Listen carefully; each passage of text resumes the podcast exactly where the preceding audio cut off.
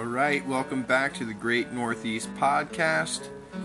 Today we're talking about the Eastern Hellbender, the third largest salamander in the world next to the Japanese and the Chinese giant salamander, the largest salamander in North America, and it's swimming in the Northeast. Not lakes, but streams. It's a pretty cool salamander, pretty kind of kind of hideous, but pretty fascinating. Let's get into it.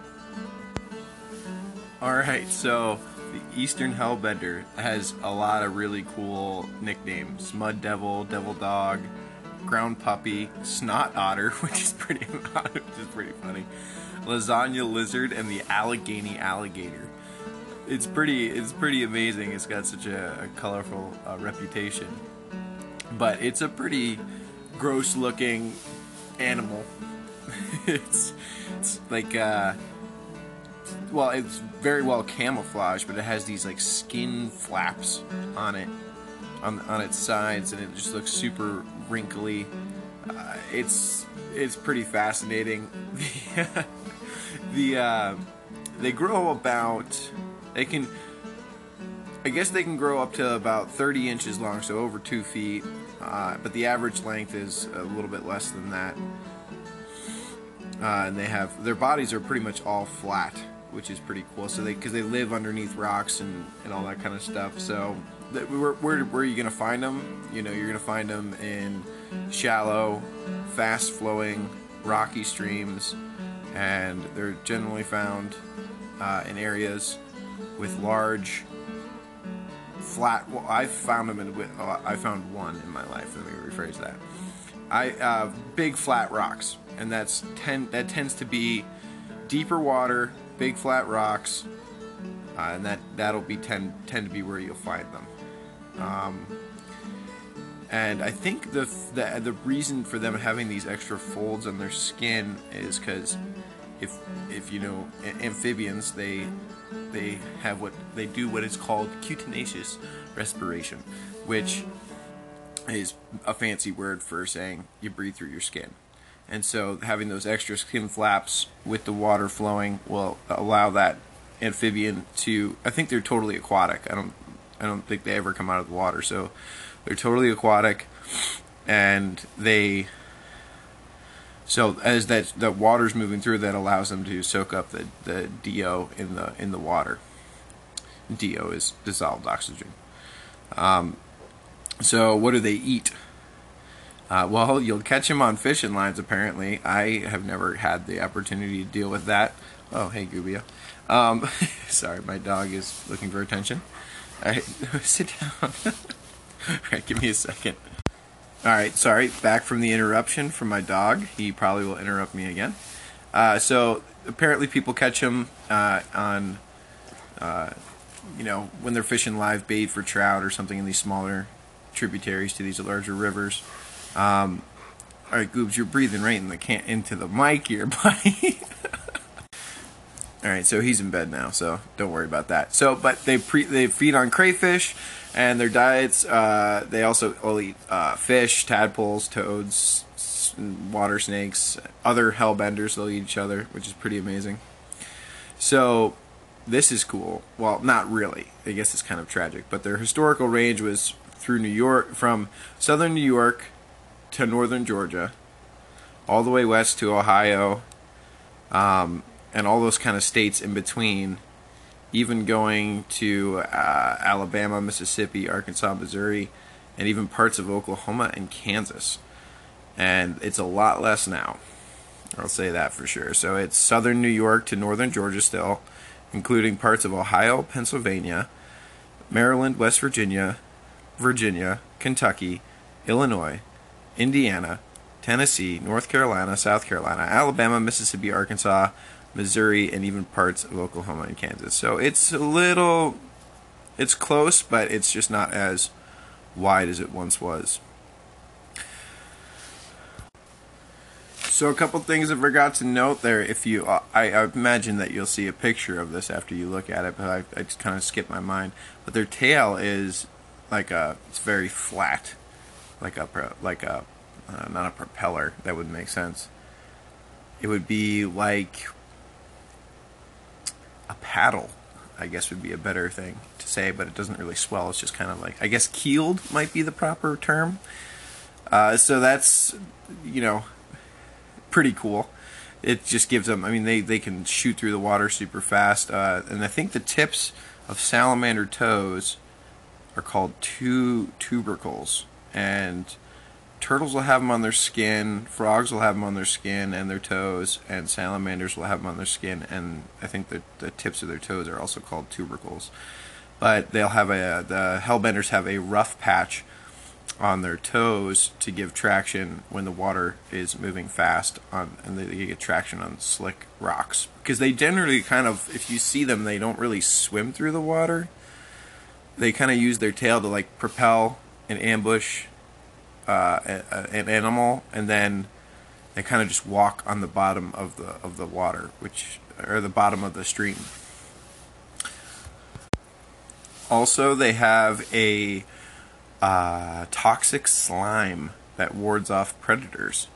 Uh, if you've ever, I wonder if it's something similar to a slimy salamander because when you pick up a slimy salamander, they're this really, they get relatively big. They'll get like six, seven inches long and they're kind of more of a common salamander that you'll find uh, here in the Northeast.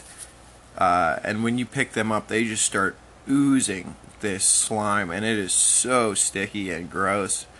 I wonder if it's something like that. I'm not sure because I haven't ever got the chance to hold one, but one of these days I'll be able to see one in, in, in person, and hopefully not at the end of my fishing line. So breeding, the hellbender, they're aquatic, so they breed underwater.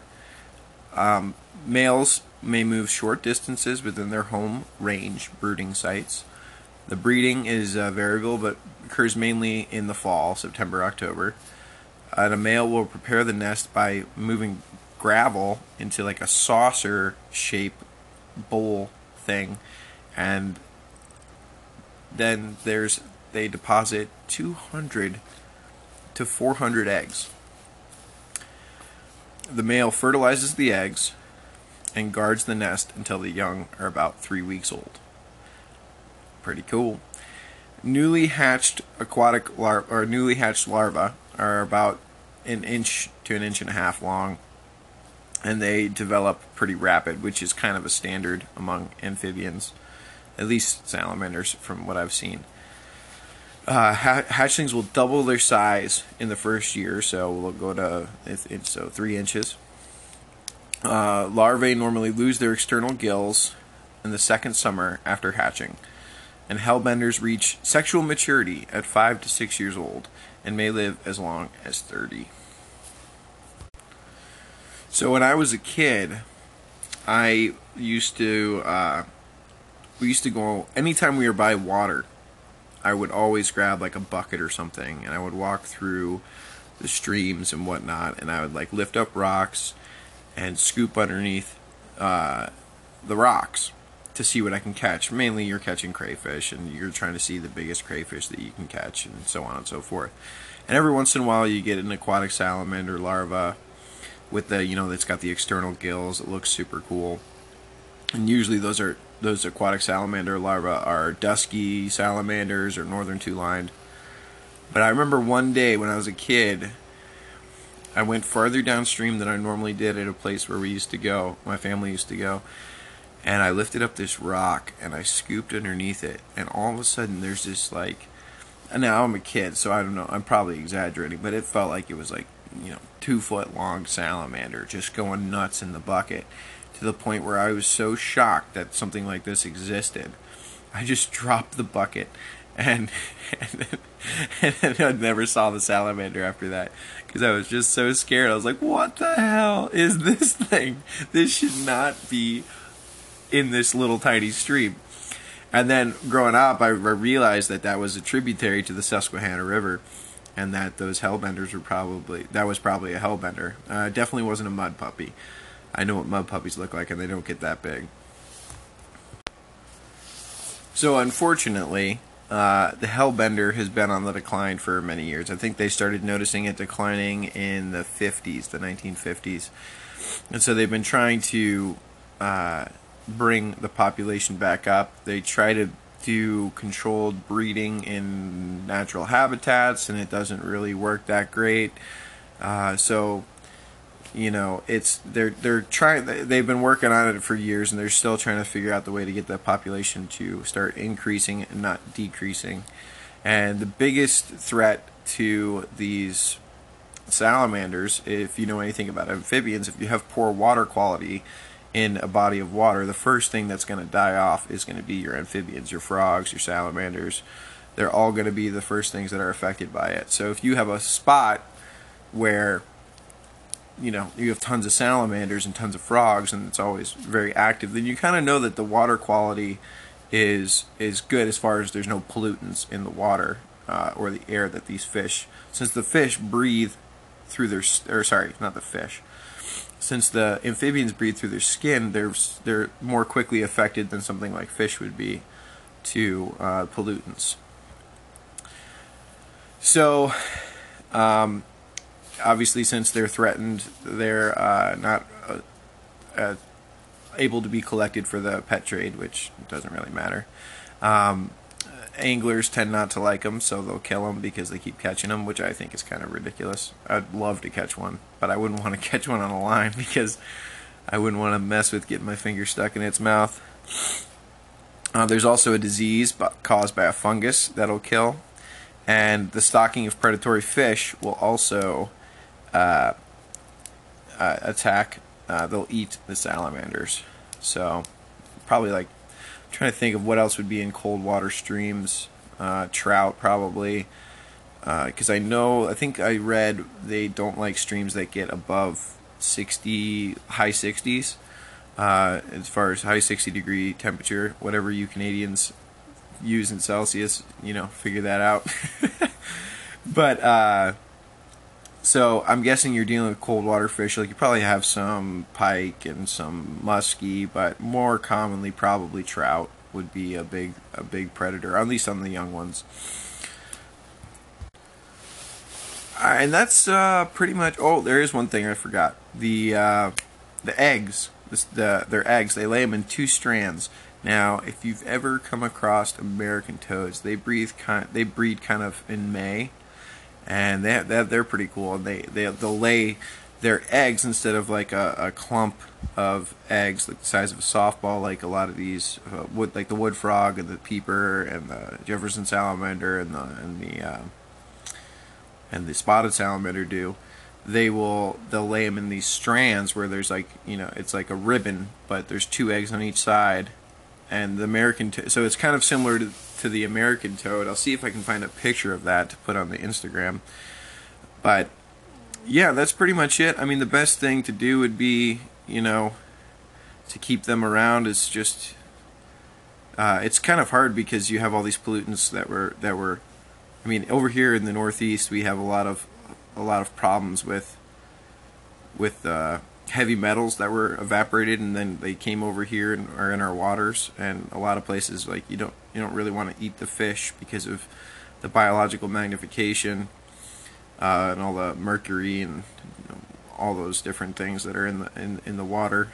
Um, so the best thing be I mean there's a lot of good people out there cleaning up our waterways and uh, you know making sure that we're getting up in our in our in our good levels and and all that kind of good stuff. And um, so you know just next time you're at the stream don't leave your trash and this that and the other thing. But yeah if you ever get a chance to see them uh, do it.